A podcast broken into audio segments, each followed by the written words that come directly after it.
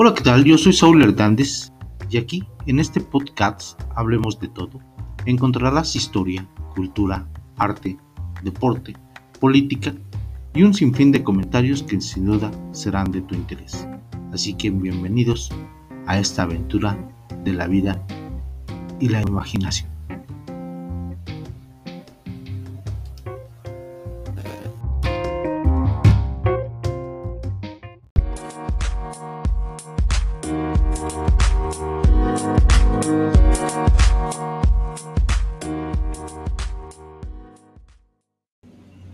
Bienvenidos a un episodio más de Hablemos de todo. Hoy platicaremos de encuentros extraños.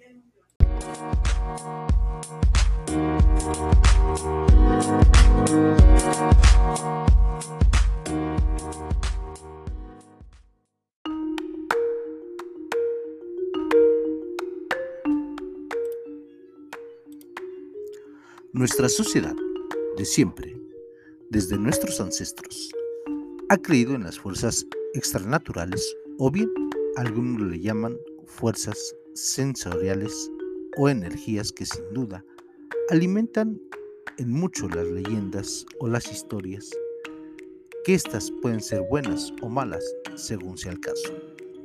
Muchas de ellas de situaciones extraordinarias y otras conocidas como paranormales, sobre todo de antes entes o entidades que muchas de las veces llegamos a percibir y en ocasiones no alcanzamos a explicar el porqué de las cosas. Así, también han surgido artilugios y aspectos que en ocasiones se vuelven populares y en otras simplemente pasan de largo. Tal es el hecho de poner algo rojo a los bebés para que no sufran del mal de ojo, escapularios y otros objetos que tienen esa condición de protegernos contra esas malas vibras. Sin embargo, hay otras que vivimos en carne propia, donde diré de paso que siempre lo desconocido nos dará temor y también anteponemos muchas cosas, sobre todo nuestros más profundos miedos. Así han transcurrido en la línea del tiempo los chamanes, brujos y brujas, santeros, que realizan esa conjunción de llamar a los de el más allá para asistir a quienes lo solicitan, sin olvidar que todo tiene de alguna manera un precio y que muchas de las veces no para en lo económico, sino en los sacrificios de cualquier tipo, alimentando también el aspecto de la numerología, que también es otra condición. Pero en este caso, hablaré de lo que en ocasiones las malas energías atrapadas pueden provocar. Hay lugares que se llenan de paz y otras que simplemente nadie está en paz. Y dicen los que saben que mucho se debe a las formas en que las cosas se obtuvieron o a la energía que implementaron las personas que ya no están para hacerse de tales espacios, que pueden ser casas, camposantos, empresas, hospitales, refugios y demás lugares donde quizá lo bueno y lo malo se mezclan, preservando esta última. He de decir que si bien ha sido un tema que siempre ha tenido y he tenido ligado desde niño, en muchas de las veces las cosas no tienen una explicación lógica y es ahí donde surgen esas ideas o espacios que nos sumen en el miedo y en las cosas que consideramos simplemente malas. Lo cierto es que para muchos estar en ese momento de espacio y tiempo hace que la experiencia no sea nada agradable, sobre todo para aquellos que afirman buscar y encontrar, pero hay quienes simplemente no buscan y encuentran. Así he de comentar que en una ocasión estaba en el periódico para el cual trabajaba como jefe de redacción, donde por la actividad informativa muchas de las veces se salía tarde, y a ello me refiero a la medianoche o más tarde o más temprano, según el lado que se le vea. Antes, diré que dicha redacción estaba ubicada en lo que era un gran taller, que fue adquirido y formado por tres socios, donde la envidia y el coraje les hicieron presa, al grado que afirmaban que uno de los socios murió en dichas instalaciones y bajo circunstancias muy extrañas.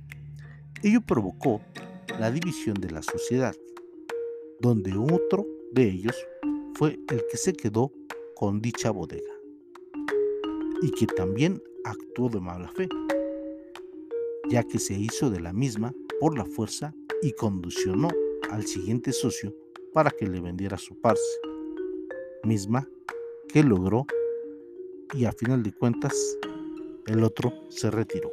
Así, esta bodega fue acondicionada para albergar las nuevas instalaciones de este diario. En esta bodega estaba ubicada la redacción, talleres, diseño, oficinas generales, administración, empaque y distribución, donde el dueño en realidad había hecho un gran esfuerzo para poder estar en un estado competitivo dentro del ámbito informativo del Estado de México. Pero había una situación que aún no se superaba y vinieron tiempos asiagos y difíciles, al grado que estuvo al borde del cierre. Pero la unidad de la familia de trabajadores lo pudieron sacar adelante. Sin embargo, ese esfuerzo de trabajo y de ganas por salir adelante, no era suficiente, porque llegó un momento donde los trabajadores que se quedaban en la noche a terminar el periódico, que normalmente era talleres y empaque, afirmaban que después del trabajo y cuando se apagaban las luces, se escuchaban ruidos en un tapanco, situación que obligaba a la investigación donde nunca se halló nada. Y de paso diré que los trabajadores tampoco querían quedarse en las instalaciones hasta el amanecer. Por lo tanto, terminaban su trabajo y casi de manera inmediata se iban. De igual manera, se contaba con un cuarto oscuro de revelado fotográfico, donde los fotógrafos acusaban que al momento de estar con la luz negra y de espaldas, sentían que les tocaban el hombro o bien les soplaban al oído, situación que afirmaban ellos no volteaban y les apuraba salir de ahí terminando su trabajo. De paso, diré que sí, era raro que nunca estuvieran dentro de dicho lugar.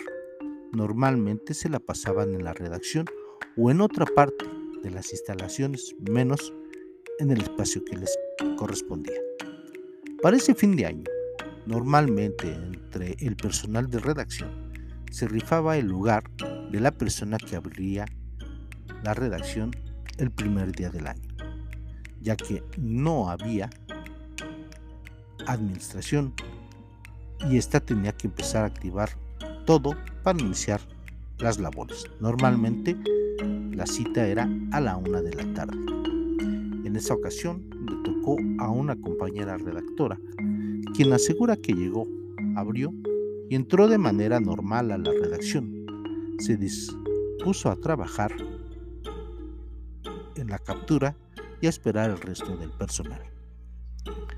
Tan ensimismada se encontraba que sonó el timbre del teléfono, que habré de decir que dicho aparato contaba con dos tipos de timbre, es decir, una que sonaba cuando la llamada era del exterior y otra más cuando era del interior. Así, contestó el teléfono y alguien del otro lado de la línea, una voz masculina y de persona adulta, le preguntó por el número ganador de la lotería. Extrañada, dijo por la pregunta, colgó y no le dio mayor importancia y se dedicó a seguir trabajando. A partir de ahí, muchas cosas comenzaron a ser anormales, es decir, se escuchaban, dijo, que se caían cosas del taller y volvió a sonar el teléfono. Pero en esta ocasión el timbre era interno, cuando se supone estaba sola ya no contestó. Afirma que empezó a sentir un frío interno y más ruidos extraños, condición que la acongojó en demasía. La redacción no tenía tácitamente una ventana a la calle, pero sí un espacio para que entrara luz de día. No soportó. El silencio en la calle parecía sepulcral. En cuclillas se apostó en la ventana y esperó a que llegaran los demás integrantes de la redacción.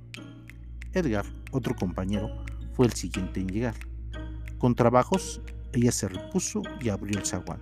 Se le arrojó a los brazos y en sollozo y en un acto de pánico se negó a regresar al interior.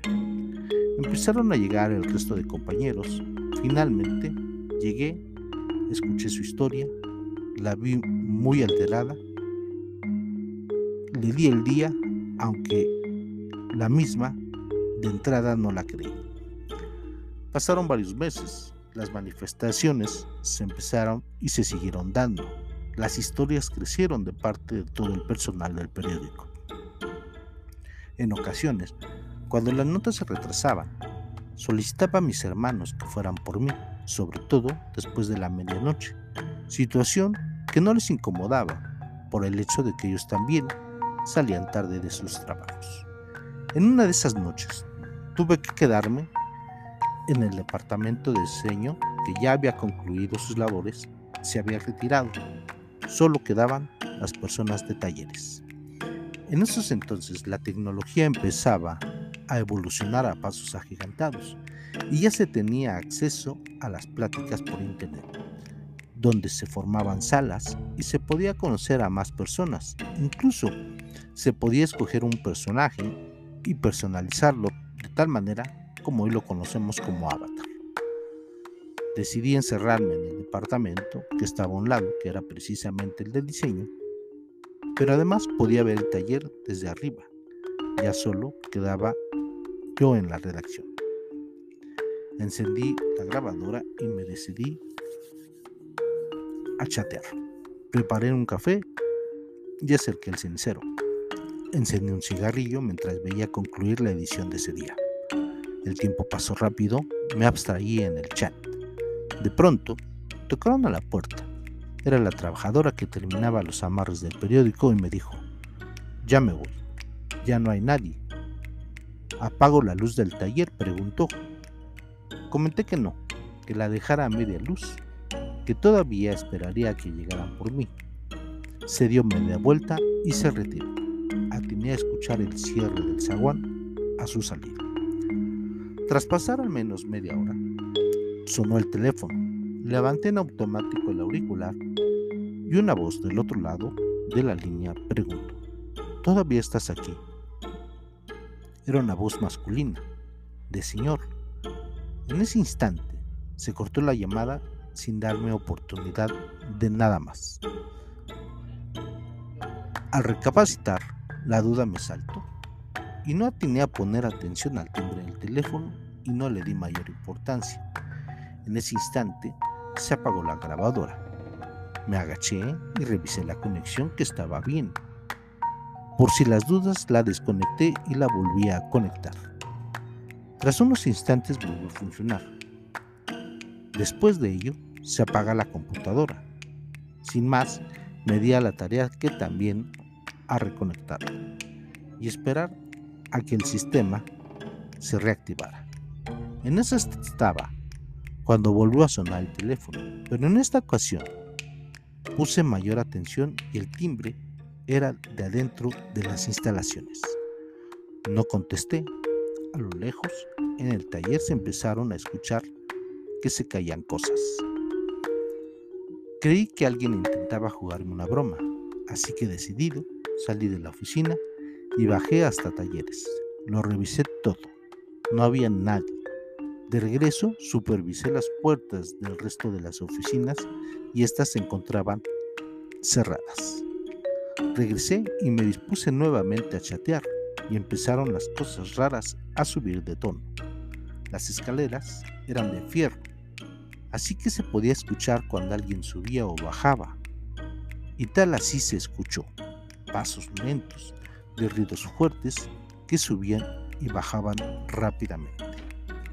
La puerta del baño rechinaba cuando se abría o cerraba y empezó a chirriar. Lo más raro es que se había Tampoco las ventanas estaban abiertas, como para pensar que fuera el viento. Las luces se comenzaron a apagar y a encender. Las manifestaciones se dieron cada vez más. Intenté guardar la calma, pero llegó un momento que no fue así. Los nervios me empezaron a traicionar y la tensión subió de tono. El teléfono volvió a sonar con insistencia y con ese tradicional timbre interno. Y ya no contesté. Sin media palabra salí de ahí. Ya para ese momento habían pasado dos horas, es decir, ya eran casi las 3 de la mañana. Llamé a mi hermano y le dije que le esperaba en otro lugar, en una taquería cercana.